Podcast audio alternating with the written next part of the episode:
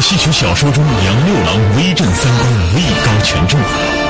同时，他也是当朝驸马，与柴郡主有一段让世人称颂的姻缘。但是，历史上的杨六郎真是如此吗？他明明排行老大，却为何被误称为六郎？虽然他战功赫赫，却为何只有一次灭圣的机会？本期老梁故事会将为您揭秘杨六郎的身份之谜。观众朋友们，大家好，欢迎收看由康乐电动车冠名赞助播出的老梁故事会，我是老梁。您可以通过登录优酷网或者新浪娱乐来了解我们节目一些最新的动态。那么这几天的节目呢，是大家比较关心的有关杨家将的话题。那么在昨天节目结尾的时候，我也说到了杨家将这么多人。绝大多数啊，都是经过评书艺术或者戏剧艺术重新改编之后呈现在我们眼前的形象。其实历史上，老令公杨继业之后，杨文的后人只有一个真真正正的武将，那就是杨六郎杨延昭。那么这杨六郎的事迹呢，咱们在评书里边接触的比较多，什么杨六郎告状啊、杨六郎卖马呀这些事儿，其实这都是瞎编的。真正历史上的杨六郎到底是什么样呢？咱们今天就给大家说说真实的杨六郎。杨六郎叫杨延昭，但是其实他是不是六郎，这个历来有争论。谜题一：杨六郎在杨家是不是排行老六？因为如果按照真正的历史面目看呢，杨六郎应该是老大。就我们说杨家的老大杨大郎，为什么这么说呢？老令公杨业死了以后，按照大宋的这个吏制啊，你这当爹的有战功死了，可以给你儿子安排工作，就说白了呢，也算是另一种世袭。但是这个接班那个时候可有个说法，非长子莫属。你要长子死了，老二。那个时候老令公杨业刚死，谁替他呢？必须得是老大，朝廷给照顾。所以当时呢，杨六郎被封为崇仪副使，就一个小官，其实是上面给照顾，这就断定他一定是家里老大，要不然他没这个资格。说那老大怎么能叫杨六郎呢？谜题二：杨六郎身为长子，却为何被称为六郎？说那老大怎么能叫杨六郎呢？有人就说了，你看啊，汉字啊，这个大字怎么写，六字这个。挺像，就很有可能呢。有的人这真草隶篆书法不一样啊。我往下传抄这故事，手抄本嘛，那会儿没有就大规模印刷，起码没有呢。这个大字儿，往往你要用魏碑体写，或者小篆写，非常容易那一笔带一折，就像上头一个点儿，就像六字。所以当时有人说呀，这个杨大郎，就有人以讹传讹的写成杨六郎。这个说法其实是挺有道理的。而且当时呢，有人说杨大郎改杨六郎，这也是他的敌人给他改的。谁呢？大辽国说辽国怎么快管这事儿给往下改呢？因为辽人很迷信，然后过去看星象，天天能看到天上北斗七星，啊，斗柄指南，天下皆东，斗柄指北什么的，按这个断这个气象。说这北斗七星啊，这七个星每个各有个叫法，什么开阳、玉衡、瑶光。就咱们有的朋友看过《射雕英雄传》，丘处机七位老道，天罡北斗七星阵就是按这个摆的。辽人比较迷信，说这个七个星星里，北斗七星里的第六颗专门克辽国。所以后来杨六郎跟辽国打了不少胜仗，有人就说他就那第六颗星星转世，就这么管他叫杨六郎。袁阳，你算什么英雄好汉？你是大辽的克星，只有杀了你，大辽才可以挺进中原，千秋万世。我今天要不惜一切代价为主立功，你休想！当然，这是来自敌人那一面的信息。我估计这个还真比较可信，传来传去呢，就传承的这种神话了。所以按这个来看呢，咱们应该管杨六郎叫大郎，当然不是武大郎，武大郎好像写没了，他不行人。杨六郎称呼的由来被专家学者们争议不休，到目前为止说法众多，但却没有一个统一的结论。但是，关于杨延昭为何改名的原因却早有定论。而且杨六郎在历史上呢记载的他改过名字，那不说叫杨延昭吗？咱评书里头说六郎杨延昭，三郎杨延朗。其实杨六郎真实的真名原来不叫杨延昭，叫杨延朗。说他为什么改成这个现在这名字杨延昭了呢？有一个说法，当时史书上记载叫魏毕祖讳，就说祖宗的名讳。当然不是他家的名讳，皇上的祖宗名讳。咱们前面以前我给大家介绍，我不是说李玄霸、李元霸那个事儿，为避这个“玄”字儿他这里设计什么避讳了呢？这跟这个宋真宗有关。宋太宗儿子宋真宗跟辽国打仗，最后败了，签了个澶渊之盟，等于给人家进贡。这皇上颜面大损呢。回来之后，皇上一看呢，不行，我得搞点政绩工程。让老百姓认可我，说白了，什么政绩工程，就是五五玄玄的，弄点迷信的事儿。说有一天啊，我在后宫里做梦，就梦着有个老头老道，岁数呢，跟太上老君跟老子差不多。说这老道叫赵玄朗，是我老祖宗。其实这招呢，就跟唐高宗李渊，唐高祖李渊呢，李渊不是说吗？我们老祖宗是太上老君李耳，我们姓李吗？自拔身份，所以这宋真宗不怎么高明，生编了一个道教老祖宗当自己的先人。但是呢，他这么说，别人心里不信，那面上哪敢违背皇上呢？就把这老道啊虚拟的形象画成个图形，赵玄朗。你看这赵玄朗得避讳呀，宋真宗老祖宗啊，所以玄字和朗字都得躲开。杨六郎叫杨彦朗，这朗得躲开，改名叫杨彦昭。这是史书里真实记载的，而且这事不假的。宋徽宗一笔授金书写的很好，他一写千字文，千字文咱有的朋友背过：天地玄黄，宇宙洪荒，寒来暑往，秋收冬藏，金生丽水，玉出昆冈。写到天地玄黄，这玄字不跟那赵玄朗撞上了吗？就得写天地元黄，一元两元的元。所以有人挑毛病说宋徽宗不认字儿，笔误了，写千字文写成天地元黄了。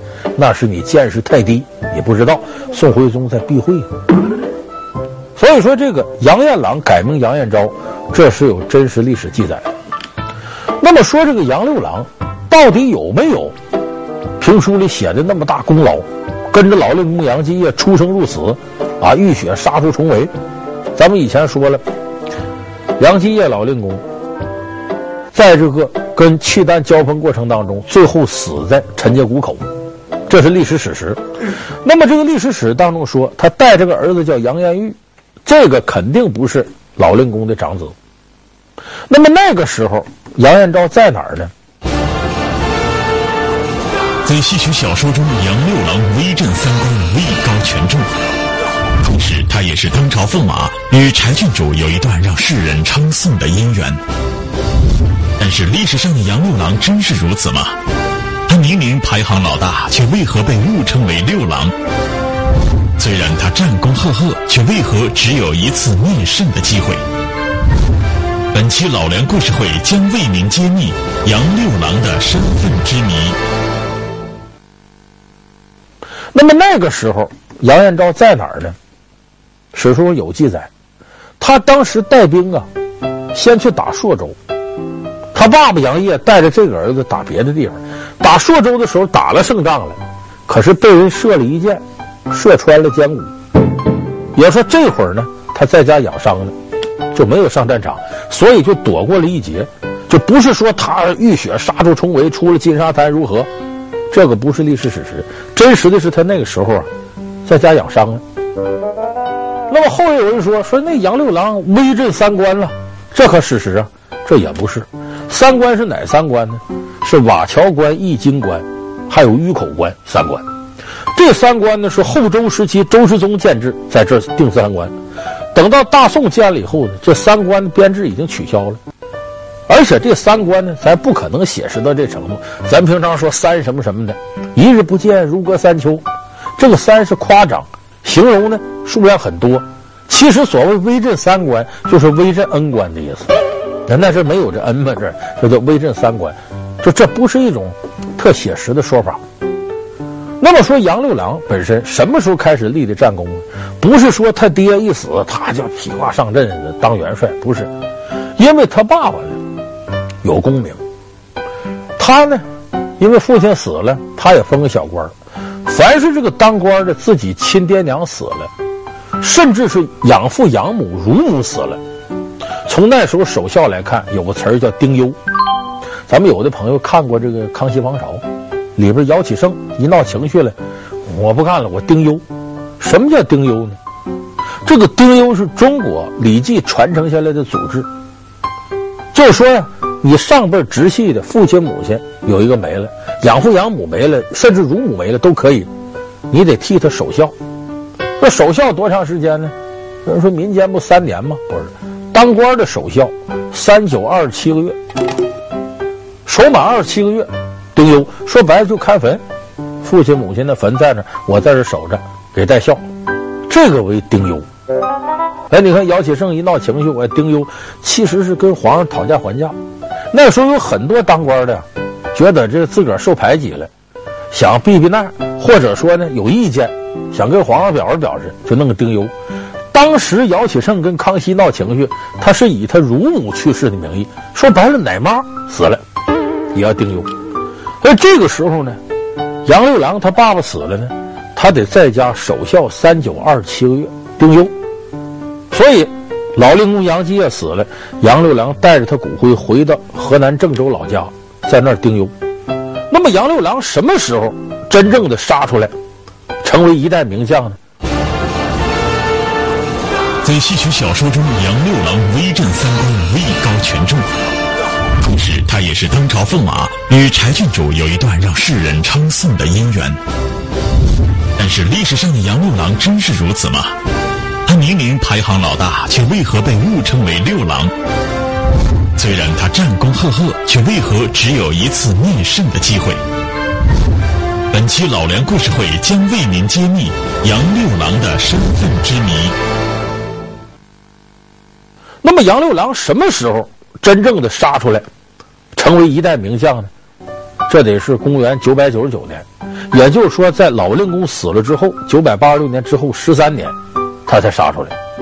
当时呢，他得到重用呢，也是因为宋辽之间打仗。那个时候呢，大宋啊是一年不如一年，一年不如一年。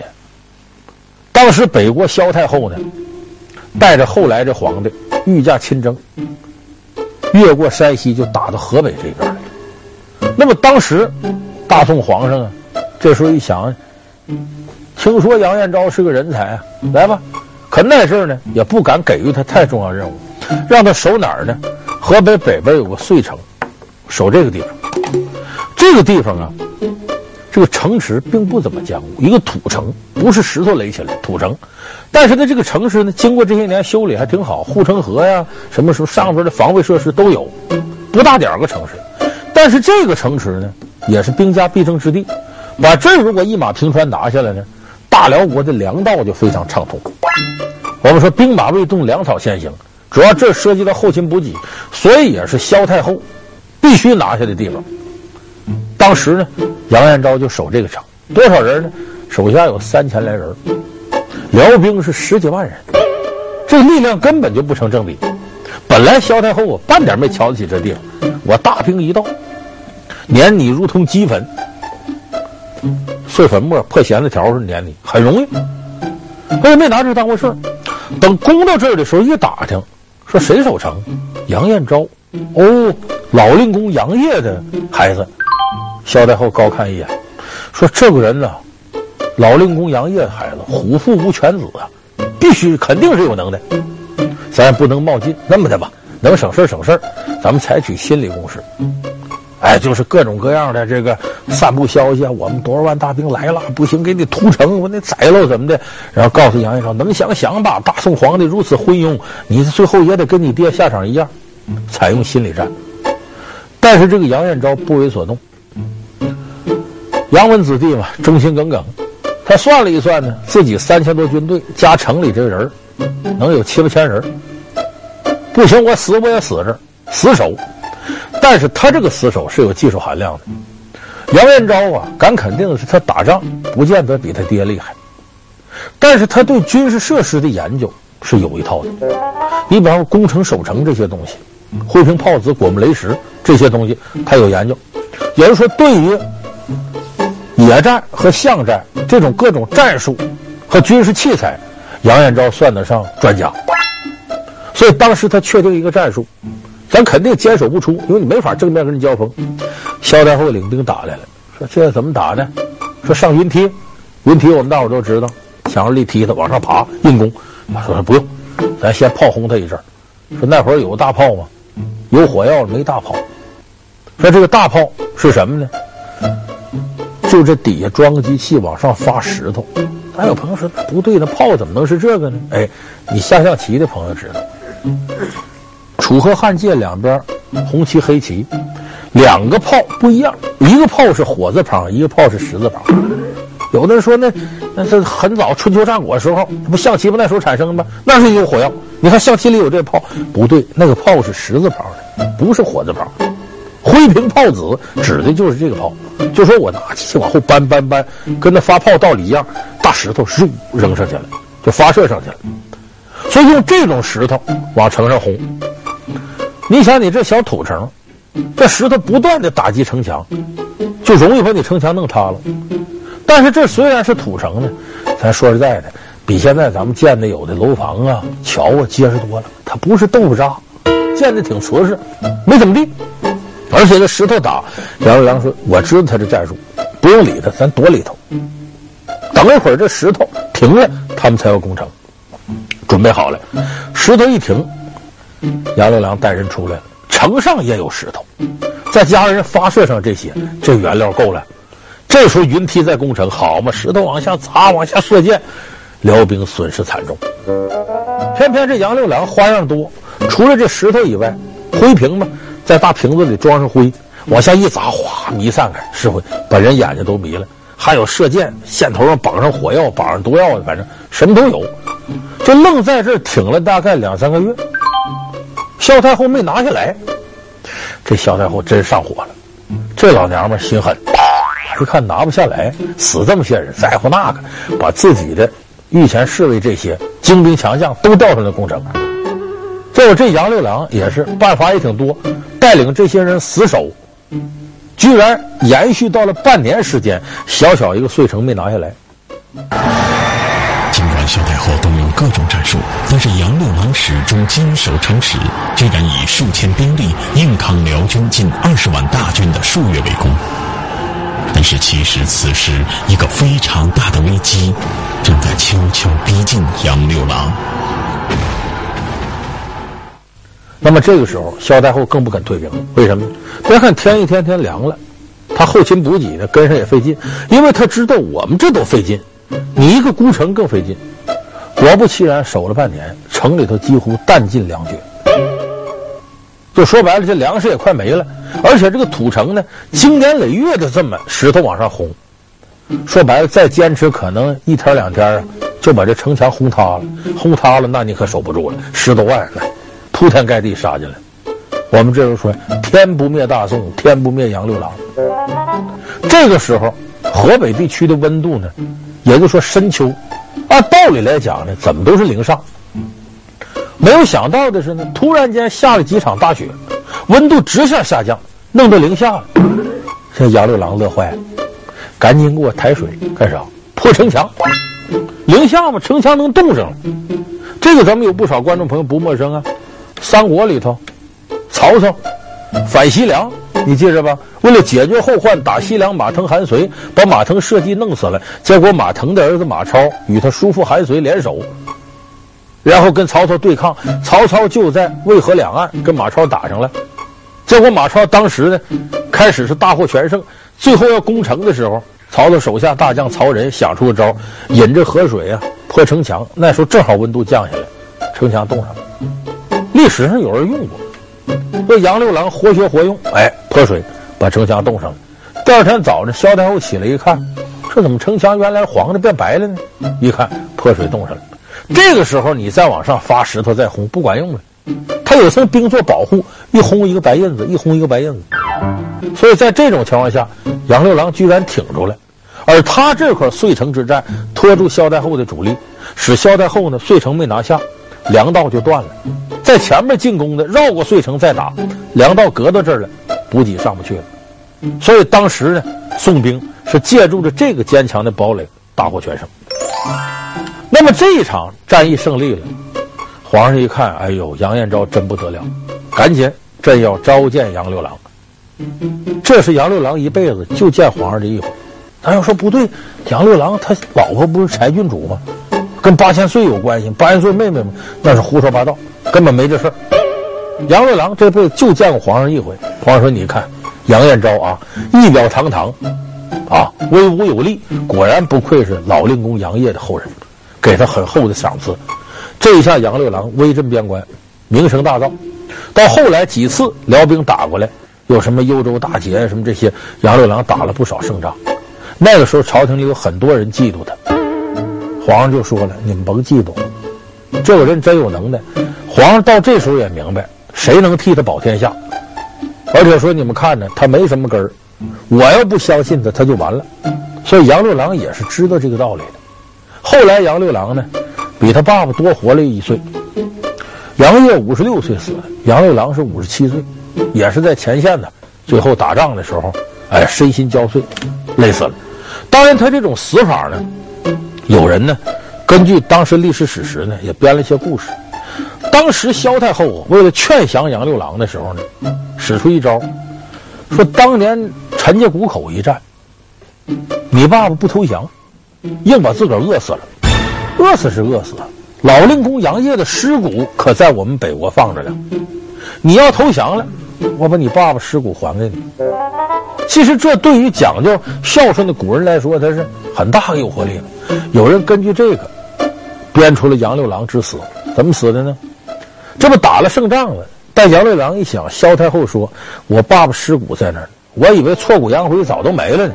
那既然在那儿，这当儿子得想法把爹这个尸骨运回来。自己是边关元帅，不可轻动，派谁去呢？”杨六郎下边有两员得力战将，孟良、焦赞。咱都知道，焦不离孟，孟不离焦，这哥俩跟杨六郎都是拜把子弟兄。孟良说：“那这样，我呢去。”焦赞说：“不，我去。”俩人一争呢，最后定下来是焦赞到北国去，来盗这个老令公的骸骨。据说老令公的骸骨藏在哪儿呢？藏在北国一座山下面一个洞，这个山洞叫洪阳洞。当时这个。焦赞去了，孟良不甘心，说这事儿我当哥哥哪能不出把力呢？偷偷摸摸也去了，双方不同渠道打探到的这个尸骨真在那儿。当时辽兵也没怎么看，谁能想到大老远偷死人骨头，这多少年了？焦赞就很顺利的摸到核心地带，把这骨头就偷出来。这时候孟良也赶到了，一看啊，我兄弟比我早来一步，就跟在焦赞后头，想跟他开玩笑，一拍肩膀：“你往哪里走？”焦赞这时候深入虎穴，心情高度紧张，这手都攥着刀呢。一人一搭肩膀，说：“你往哪里走？”一回身就一刀，把自个儿哥哥砍翻在地，给砍死了。焦赞心里这个难受，哎，这不用说多难受啊，这就是误伤啊。在这边呢，老令公骸骨在这，没办法，就把自个儿哥哥火化了，带着他骨灰，带着老令公的骸骨。回到了边关，见到杨六郎，一五一十的把事儿说清楚，怎么回事？这是老爷子的失误，这是我哥哥孟良。说完以后，焦赞拔出刀来自刎，误伤我哥哥性命，我没脸活了。杨六郎一看是痛哭一场啊，为了我爹的骸骨，我两个兄弟就没了。哭完一场之后，宣布俩人厚葬，然后拔出宝剑，杨六郎自刎，仨人。当时都死了，所以后来根据这段故事呢，京剧有洪阳洞，也叫三义宾天，就三个人同时上天了，死了。所以这个故事其实呢，是大家对这个杨六郎啊，一种非常等于是崇敬他的一种说法。所以当时呢，后来也没有明确记载杨六郎怎么死的边关。瓦罐难离井口破，将军难免阵前亡。那好，你既然不是战争死的，也得为了让你全忠义二字，两个。兄弟，为了盗你父亲的骸骨死了，你也得有所交代。所以三义宾天呢，既是宣传孝，又是宣传的老梁故事会。老梁故事会是由踏浪电动车冠名赞助播出的。我们下期节目再。